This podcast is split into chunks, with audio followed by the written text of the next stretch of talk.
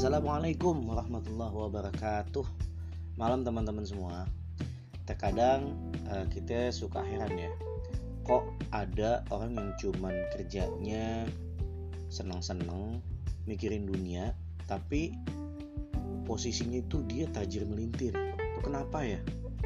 Jadi ternyata memang hal seperti itu Allah sudah kabarkan, Allah sudah kasih kita informasi. Di dalam surah Hud ayat 15 itu disebutkan, barang siapa yang menghendaki kehidupan dunia dan perhiasannya, niscaya kami berikan kepada mereka balasan pekerjaan mereka di dunia dengan sempurna, dan mereka di dunia itu tidak akan dirugikan.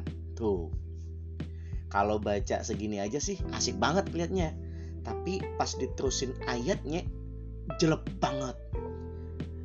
Terusannya, itulah orang-orang yang tidak memperoleh di akhirat kecuali neraka, dan lenyaplah di akhirat itu apa yang telah mereka usahakan di dunia, dan sia-sialah apa yang telah mereka kerjakan.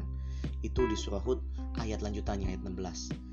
Jadi teman-teman, jangan sampai demi dunia kita kehilangan akhirat, karena dunia itu bukan tempat kita tinggal, tapi tempat kita meninggal.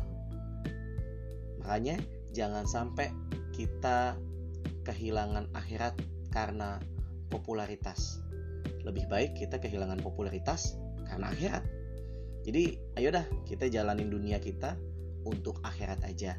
Sesuai dengan perkataan Nabi Muhammad SAW, barang siapa yang kehidupan akhirat menjadi tujuan utamanya, niscaya Allah akan meletakkan rasa cukup di dalam hatinya dan menghimpun semua urusan untuknya, serta datanglah dunia kepadanya dengan hina. Hadis riwayat Tirmizi. Masya Allah.